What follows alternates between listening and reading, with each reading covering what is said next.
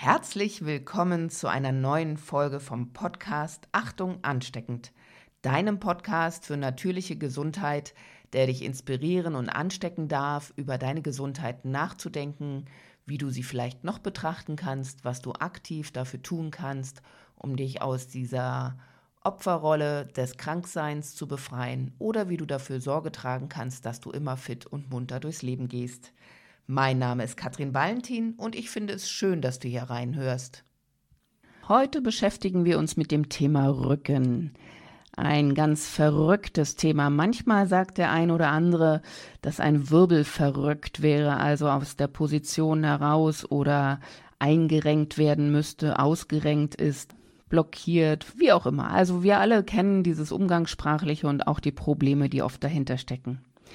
Das Verrückte ist, dass ich in meiner Praxis inzwischen einfach dem Patienten über die Wirbelsäule streiche und sofort einen Scan oder einen ersten Eindruck über deren Probleme und deren Wesen habe. Das hätte mir mal vor Jahren während meines Medizinstudiums jemand sagen sollen. Wie schön wäre das gewesen? Leider kommt das Anfassen des Patienten aber in der Humanmedizin doch deutlich kürzer.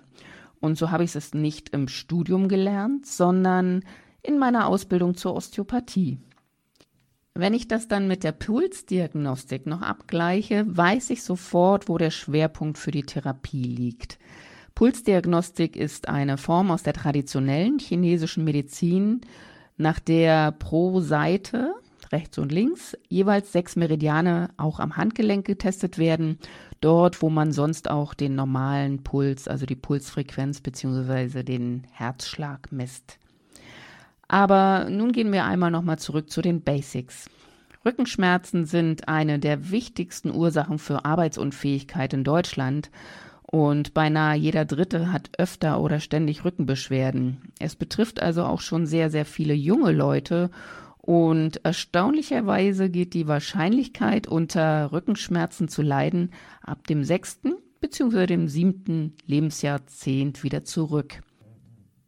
Wen das zu erstaunen scheint, und es klingt ja auch eher unwahrscheinlich, dass man mit zunehmendem Alter weniger Beschwerden irgendwo haben sollte, der darf einer Hypothese Folge leisten, wo ich auch sehr zustimmend bin, und zwar der, dass wir in diesem Lebensjahrzehnt, also dem sechsten Lebensjahrzehnt, unsere Rente meistens in Anspruch nehmen und allem Stress und allen Belastungen, die beruflicherseits oder vielleicht auch finanzieller Seite Bezug nehmen, fallen dann weg.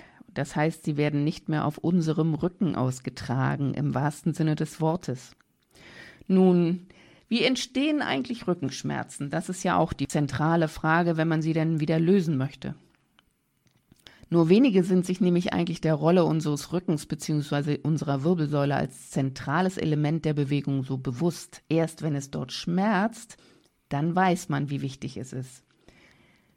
Zudem muss man wissen, dass ja in der Wirbelsäule auch das Rückenmark ist, also eine neurologische Leitbahn, die das Hirn mit den sämtlichen Arealen des Körpers gut verbindet und demzufolge durch diese Knöchernstrukturen auch gut beschützt.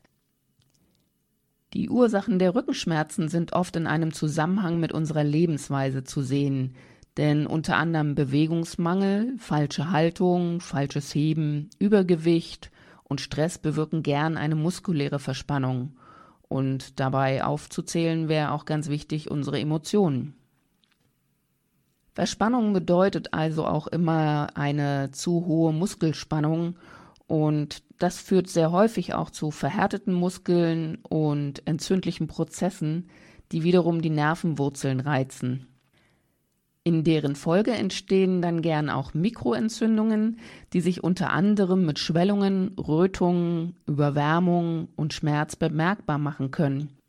Gern wird dann mal zu einem Schmerzmittel wie Ibuprofen oder Diclofenac gegriffen. Damit wird das Symptom zwar ausgeschaltet, aber ist das wirklich schlau? Also eigentlich muss man erstmal wissen, dass der Körper mit Absicht diesen Schmerz als Signal gibt, damit er sagen kann, hier stimmt etwas nicht. Und zudem wissen wir alle, dass wir dann bestimmte Bewegungen, die dann mehr schmerzen, auch vermeiden würden und andere Bewegungen, die dann trotzdem noch möglich sind, eher machen. Wenn wir jetzt aber dieses Signal nicht mehr bekommen, weil der Schmerz ausgeschaltet wird, ist ja die Frage, welche Bewegungen sind denn jetzt nun noch mir zuträglich oder nicht? Vielleicht verursache ich so wirklich einen kompletten Bandscheibenvorfall dadurch, weil ich überhaupt keine Kontrolle mehr habe, was dem Körper gut täte. Und zum anderen ist es so, wenn ich dem Körper seine Sprache verbiete, also er möchte mir signalisieren, was mir gut tut oder dass etwas nicht stimmt, und ich drücke ihm einfach den Mund zu und sage, was du sagst, interessiert mich nicht, ich mache mein eigenes Ding. Ich möchte das nochmal anhand eines Beispiels vom Auto erläutern. Also wenn im Auto die Öllampe leuchtet, dann ist uns allen, glaube ich, ganz klar, dass es wenig hilft, wenn wir da ein Pflaster nehmen und die Öllampe abkleben. Das wäre das Symptom. Es ist uns in diesem Zusammenhang eher klar, dass wir einmal die Motorhaube öffnen dürfen, um Öl nachzufüllen. Denn wenn wir nur die Lampe abkleben, dann wissen wir genau, dass das nicht lange gut geht und dem Motor schadet auf Dauer. Und jetzt die Frage, wir sind zwar keine Maschine, kein Auto, aber warum soll das bei uns Menschen komplett anders sein? Wir drücken also mit den Schmerztabletten das Symptom einfach weg und vielleicht haben wir Glück, dass es auch ein wenig entzündungshemmend wirkt. Aber die wirkliche Ursache, wenn sie nicht beseitigt worden ist, wird sich nach dem Ende der Wirkung der Tablette wieder zeigen und somit sind die Schmerzen wieder da. Nun besteht die Frage, welche Art von Rückenschmerzen gibt es denn nun eigentlich? Also wir haben umgangssprachlich den Kreuzschmerz, der sich im unteren Lendenwirbelsäulenbereich, gegebenenfalls auch die Kreuzdarmbeingelenke betreffen kann. Ein Hexenschuss ist dann ein sehr heftig und plötzlich einschießender Schmerz, der aber zumeist folgenlos wieder abklingt, nur währenddessen er da ist, einen doch ganz schön im Griff hat. Und ein Ischias-Schmerz beschreibt, dass der längste Nerv in unserem Körper, nämlich der, der unsere Beine versorgt, irritiert bzw. eingeklemmt ist, so dass es Ausstrahlung ins Bein in verschiedenem Ausmaß geben kann, wie zum Beispiel auch Kribbeln, Schmerzen, Missempfindungen oder es kann sogar zum Kraftverlust führen.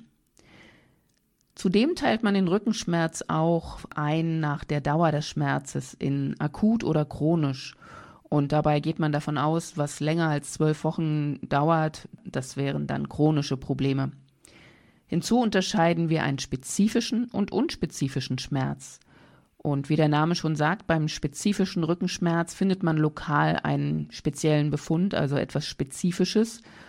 Und das kann zum Beispiel sein, eine normale Verspannung, Fibromyalgien, Bandscheibenprobleme, Wirbelkörperveränderungen, Frakturen, Spinalkanalstenose oder Gleitwirbel, um mal so die wichtigsten Punkte zu nennen. Beim unspezifischen Rückenschmerz gibt es also keine strukturellen Befunde und es bleibt dem Arzt oft nur zu sagen, ein Schmerzmittel zu nehmen oder, wenn man Glück hat, Physiotherapie. Ja, das sind so die wichtigsten Differenzierungen erstmal.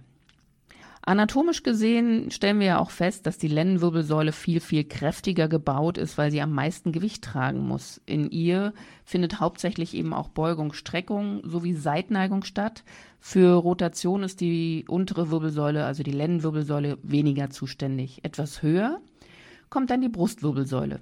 Diese wird durch die Rippen stabilisiert und hat dadurch viel mehr eine Bewegungseinschränkung in Richtung Seitneigung, kann sich aber sehr, sehr gut drehen.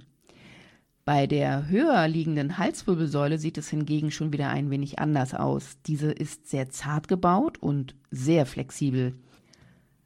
Im Übergangsbereich von der Brust zur Halswirbelsäule kommt es dann sehr häufig zu Problemen. Das kann man vielleicht ein wenig vergleichen mit einem Kabelbruch bei einem elektrischen Gerät. Meistens findet man diesen Kabelbruch genau an der Stelle, wo das Kabel das Gerät verlässt, weil dort am meisten Mobilität gefordert wird. So ähnlich kann man sich das dann auch beim Menschen vorstellen. Einen wichtigen Einfluss auf die Halswirbelsäule hat auch das Kiefergelenk. Somit spielt also auch eine große Rolle, was in unserem Mund so passiert, wie meine Zähne stehen, ob es Lücken gibt, ob der Zahnersatz gut eingebracht worden ist ob wir denn auch wirklich eher Menschen sind, die sehr verbissen durchs Leben gehen oder uns verbeißen und nachts vielleicht auch verbissen sind und unsere Kraft auf dem Kiefergelenk einwirken lassen durch die Muskeln. Das wiederum führt nämlich zu Spannungen in der Halswirbelsäule mit dem Punktum Maximum, wie man sagen würde, also verstärkt im Bereich der dritten bis fünften Halswirbelkörper. Aus osteopathischer Sicht schaut man ja gerne auf die Zusammenhänge, also auf den ganzen Körper und weniger auf diesen Punkt, wo es weh tut, also fernab der Symptomatik nach der Ursache. Allein auf der strukturellen Ebene sieht man schon Zusammenhänge, die es wert sind, ihnen nachzugehen. Da haben wir jetzt gerade das Kiefergelenk angesprochen.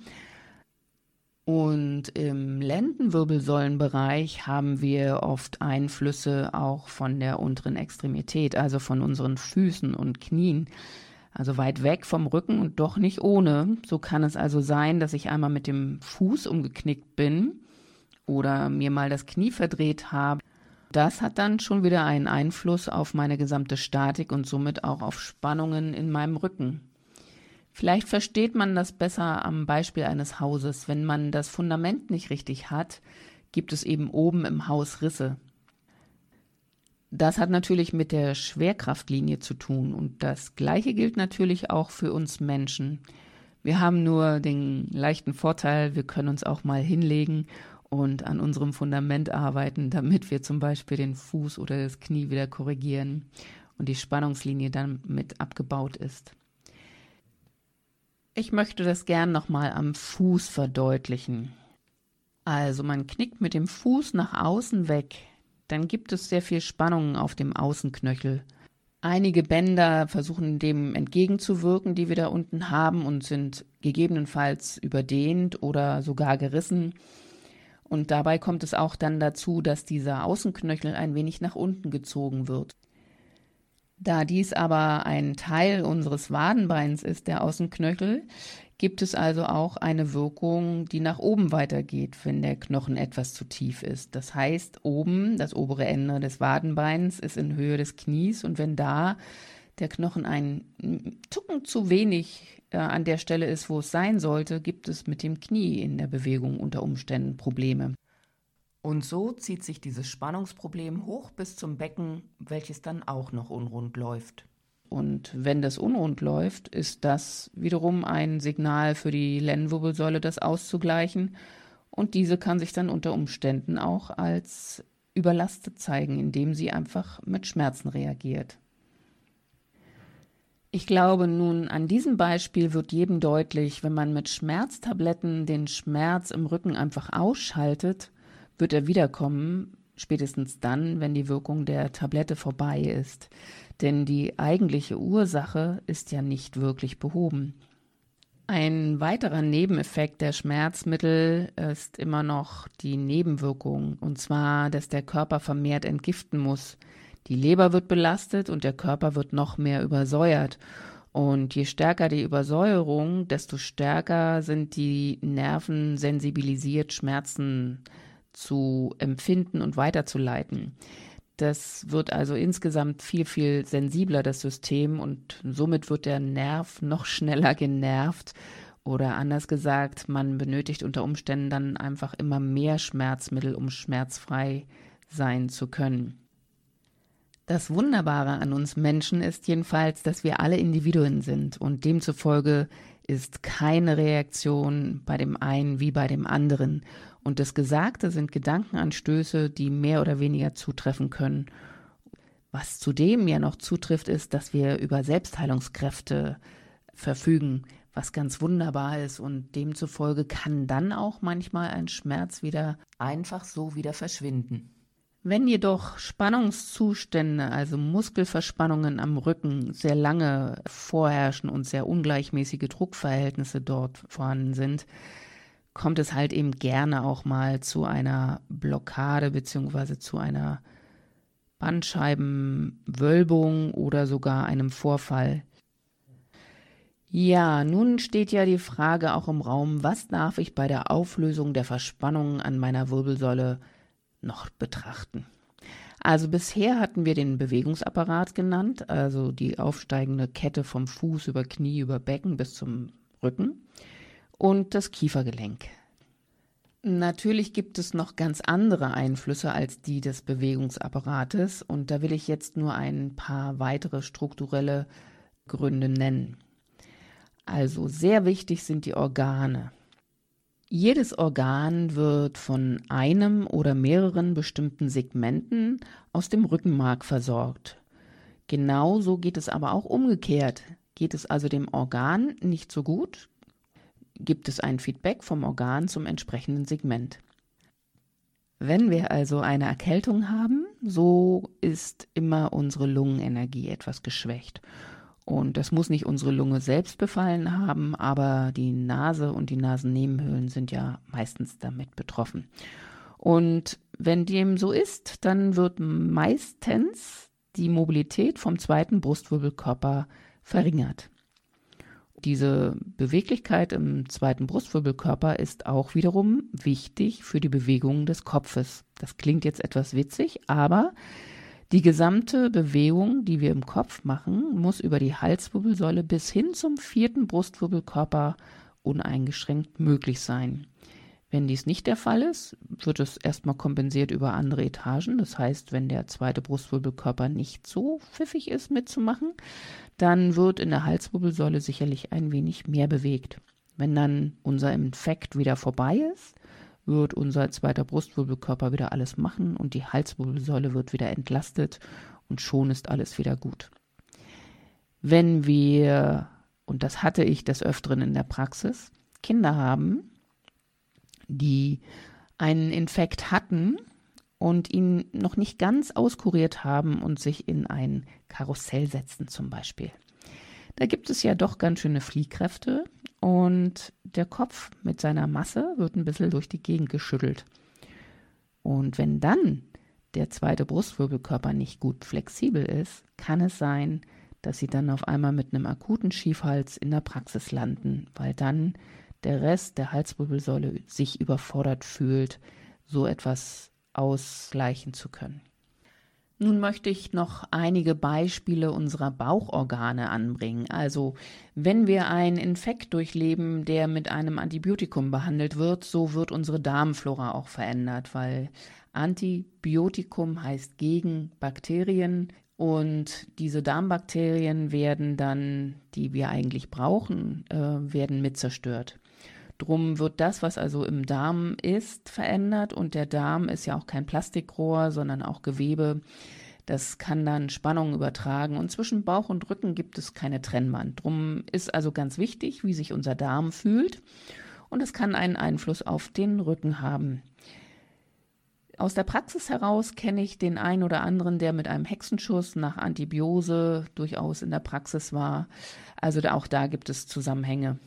Das heißt aber nicht im Umkehrschluss, dass man, wenn man ein Antibiotikum nimmt, gleich einen Hexenschuss kriegen muss. Jedoch, wenn dies jedenfalls die Ursache ist für diesen Hexenschuss, wird leider schulmedizinisch nicht dieser Zusammenhang gebracht, weil der Hexenschuss gehört zum Orthopäden und der Infekt eher zum Hausarzt oder zum Internisten vielleicht, ja. Und diese interdisziplinäre Arbeit, die findet sehr selten statt. Also interdisziplinär heißt fachübergreifend. Also die Verspannungen, die durch ein Antibiotikum entstanden sind und zum Hexenschuss geführt haben, die kann man sehr gut osteopathisch behandeln.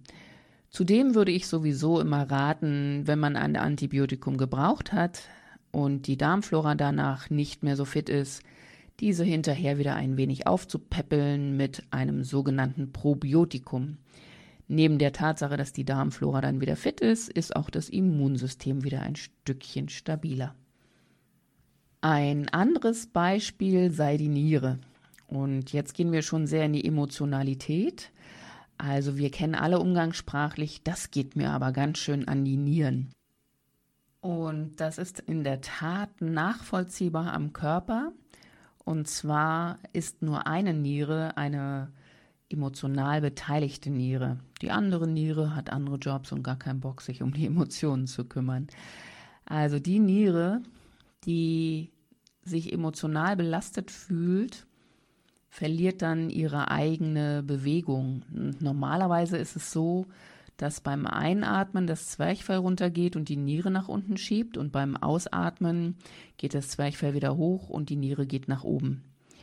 Wenn nun Emotionalität im Spiel ist, was unsere Niere betrifft, so wird diese Niere einfach nicht mehr so viel hoch und runter gehen. Als Folge dessen gibt der Muskel, auf dem die Niere liegt, eine höhere Spannung an. Und dieser geht von dem Übergangsbereich von der Brust zur Lendenwirbelsäule runter bis zum Hüftgelenk.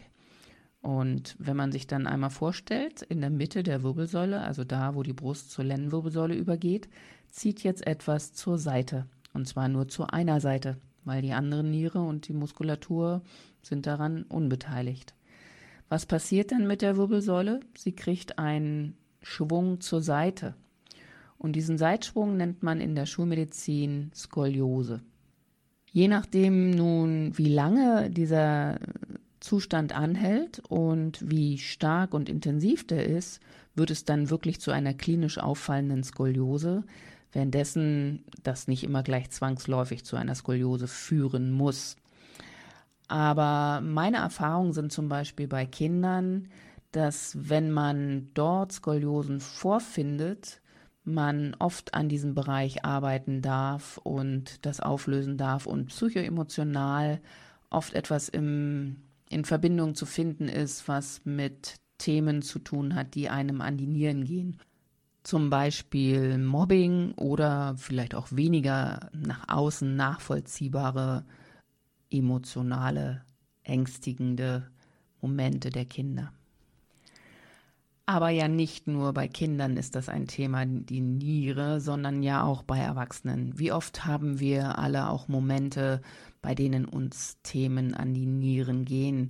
Und dann haben wir nur den Vorteil, wir sind schon ausgewachsen und wir haben nicht mehr so eine starke Seitverschiebung möglich wie bei den Kindern. Deswegen gibt es dann später kein Skoliose-Thema mehr daraus folgend, aber dann einfach Rückenschmerzen oder Verspannungen.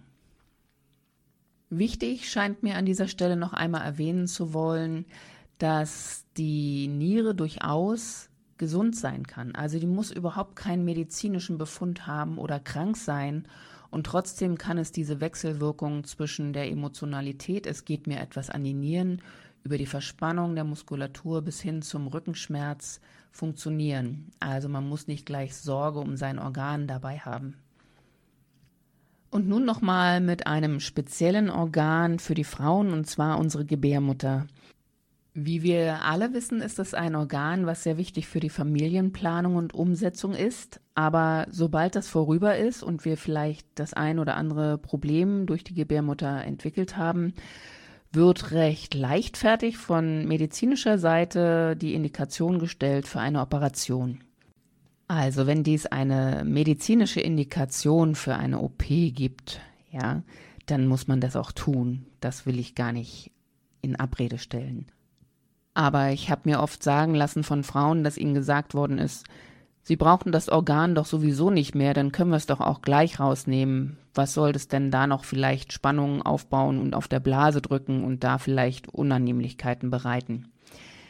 Ich sehe das ganz anders, denn in unserem weiblichen Becken haben wir anatomisch von vorn nach hinten, also hinter dem Schambein, erstmal in Reihe Harnblase, dann kommt die Gebärmutter, dann der Darm und dann das Kreuzbein.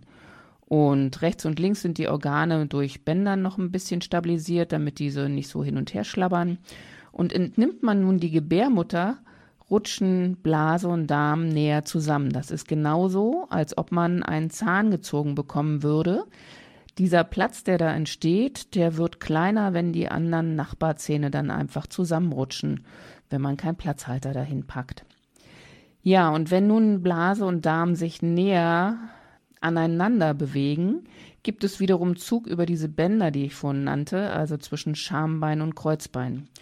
Und wenn wir mal schauen, so ein Schambein ist sehr stabil, so ein Kreuzbein sitzt sehr mobil zwischen den Darmbeinschaufeln, also verändert sich die Position des Kreuzbeines. Und zwar zieht der Beckenboden dann mit den Bändern an dem unteren Anteil des Kreuzbeines so, dass es eher nach innen kippt unten.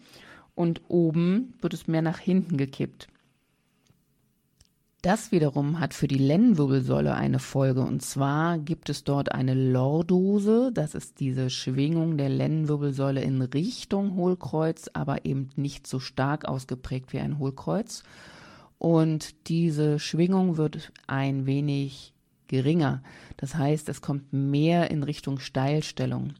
Und diese Schwingung der Lendenwirbelsäule nach vorne und der Brustwirbelsäule nach hinten ist ja so eine S-Form, die zugleich eine Pufferfunktion hat. Und zwar, wenn wir gestaucht werden, puffert es es ab und schwingt. Und wenn jetzt diese Wirbelsäule steiler steht, ist diese Pufferfunktion geringer. Aber es ist natürlich auch völlig nachvollziehbar, der Rückenschmerz hat mit der Gynäkologie nichts zu tun, sondern ist ein reines Orthopädieproblem. Und den Orthopäden interessiert wiederum nicht, ob die Gebärmutter noch vorhanden ist. Und insofern ist der Körper da ärztlicherseits sehr getrennt betrachtet. Ganzheitlich betrachtet hat das eine aber mit dem anderen schon zu tun, und auch aus meiner Praxiserfahrung kann ich sagen, dass es etwa vier bis fünf Jahre dauern kann, bevor dann der Bandscheibenvorfall da ist, was aber auch wiederum zum Glück nicht im Umkehrschluss bedeutet, jede Frau, die ihre Gebärmutter verloren hat, hat dann einen Bandscheibenvorfall, sondern einige von ihnen. Das hängt vielleicht auch ein bisschen mit der O P-Technik und auch mit den Vernarbungen zusammen. Also da kommen mehrere Faktoren zusammen. Und da ich ja auch immer gerne auf die emotionale Ebene eingehe, ist für mich auch ein ganz, ganz wichtiger Punkt dabei, wie weit fühlt sich die Frau noch als Frau, auch wenn sie das Organ nicht mehr hat.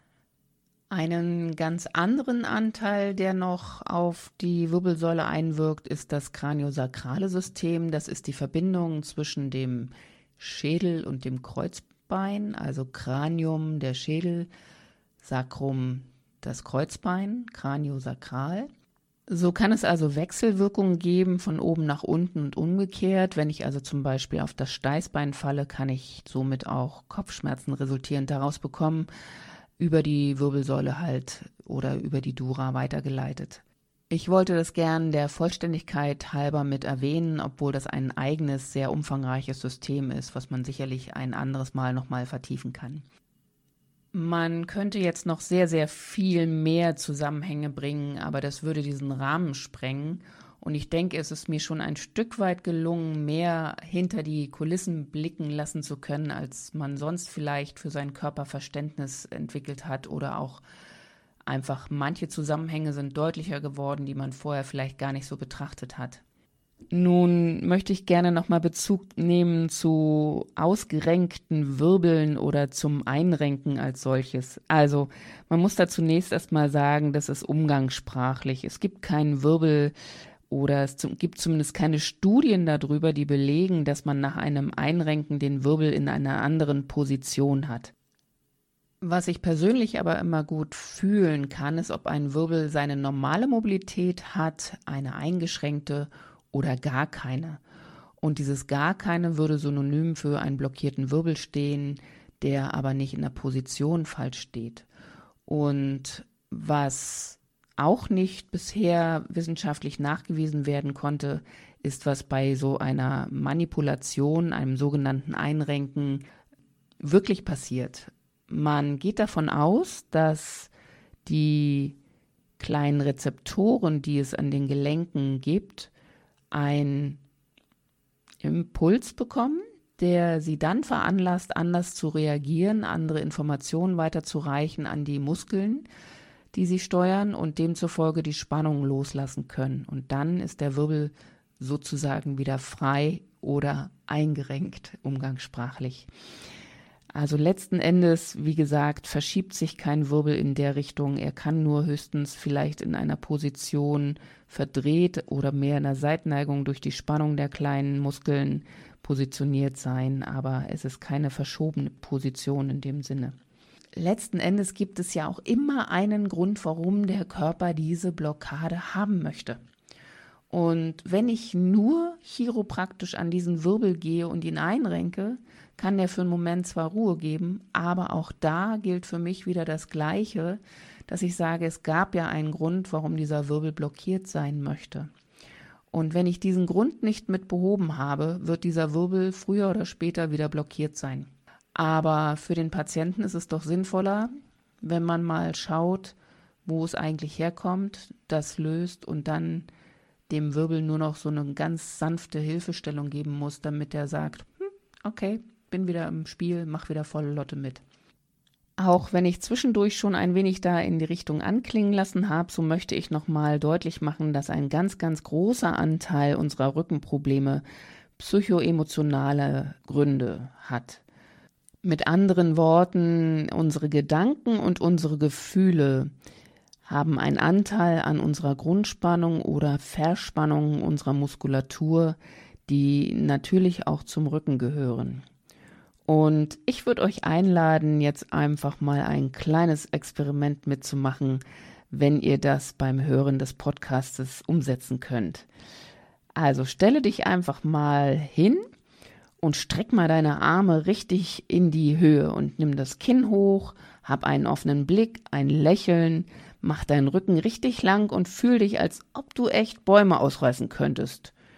Und dann, wenn du in voller Siegerpose bist, dann sag einmal in vollster Überzeugung, oh, mir geht's heute richtig schlecht. Ich glaube, hier an dieser Stelle fällt dir auf, entweder verlierst du ein wenig von deiner Körperspannung oder du kannst es nicht aus vollster Überzeugung sagen, dass es dir richtig schlecht geht. Jetzt würde ich doch einfach anregen, nochmal den Gegentest zu machen. Also, stell dich hin oder bleib stehen vielmehr, lass die Arme und die Schultern mal richtig hängen, der Rücken wird rund, das Kinn ist unten, wir haben einen gesenkten Blick, so als ob man uns gerade richtig abgestraft hätte und dann, sag mal, aus tiefster Überzeugung heraus, boah, ist heute ein geiler Tag, ich könnte heute echt Bäume ausreißen, ich fühle mich so super.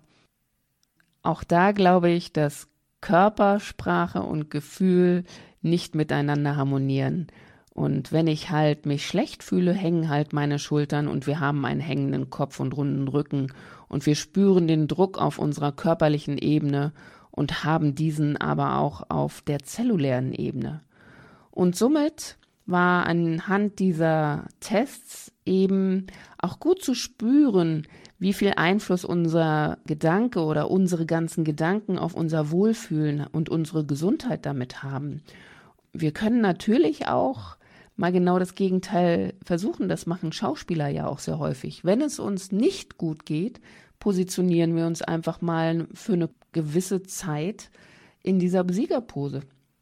Letzten Endes, nochmal zusammengefasst, sind also Körper, Geist und Seele eine Einheit und unsere Gedanken bestimmen die Spannung in unserem Körper und unser Wohlfühlen und somit unsere Haltung und damit auch unser ja, Beschwerden oder ja, vielleicht auch das Leiden in unserem Rücken. Um auf der psychoemotionalen Ebene alles aufzulösen, darf man ruhig auf die entsprechenden Podcast-Folgen nochmal warten, die es dazu noch in Hülle und Fülle geben wird. Und zum Schluss sei noch einmal erwähnt, dass nicht nur die Psychoemotionalität, sondern eben auch die körperliche Fitness sehr wichtig ist. Also die kann ja auch trainiert werden, Sport also eine wichtige Rolle für unser Wohlbefinden im Rücken spielt. Wobei wir auch da mal den psychischen Aspekt wieder mit einfließen lassen, weil wenn wir uns Zeit fürs Training nehmen, haben wir auf einmal Zeit für uns selbst genommen und auf einmal bin ich es mir wert, Zeit für mich zu nehmen, was vielleicht vorher eher zu kurz kam. Der andere wichtige Faktor, der uns immer für Gesundheit auch mit begleiten darf, ist die Ernährung. Also wie soll sich sonst auch ein Gewebe fit halten, wenn ich nicht viel Aufbaumaterial anbiete? Einen ganz wichtigen Anteil hat dann auch das Vitamin D im Bezug auf das Wohlfühlen im Bewegungsapparat. Es ist immer ratsam, mal sich selber seinen Vitamin D-Spiegel bestimmen zu lassen und zu schauen, ob da nicht vielleicht doch ein wenig zu wenig da ist. Wie gesagt, auf Vollständigkeit hat dieser Podcast jetzt keinen Anspruch erstellen wollen, sondern ich wollte lediglich einen guten Blick hinter die Kulissen und die Zusammenhänge deines Körpers geben, Anregungen mal drüber nachzudenken, ob man mal eben so ein Organ entfernt oder vielleicht die Antibiose vielleicht doch diesmal nicht macht und es auch ohne dem geht, vielleicht ein bisschen mehr Vitamin C oder so stattdessen. Aber letzten Endes soll es dir helfen, einfach bewusster mit deinem Körper umzugehen. Und ich hoffe, das ist mir ein Stück weit gelungen. So, und dann danke ich dir, dass du bis hierher gehört hast und deine ganze Aufmerksamkeit mir geschenkt hast und deiner Gesundheit. Jetzt gibt es noch eine Chance auf ein Gewinnspiel, und zwar am fünfzehnten vierten verlose ich zwei Sitzungen in meiner Praxis im Wert von ca. achthundert Euro. Das eine ist eine Hypnose, um frei von Rauchen zu werden, und das andere ist ein Personal Coaching. Du allein entscheidest, welcher der Gewinne für dich der richtige ist. Das Einzige, was es für dich zu tun gibt, hinterlasse mir eine Bewertung auf iTunes und abonniere diesen Kanal. Ich freue mich jedenfalls schon jetzt, dir diesen Gewinn überreichen zu können. Und danke dir noch einmal für deine Aufmerksamkeit, wünsche dir eine gute Zeit bis zur nächsten Folge. Deine Katrin Valentin.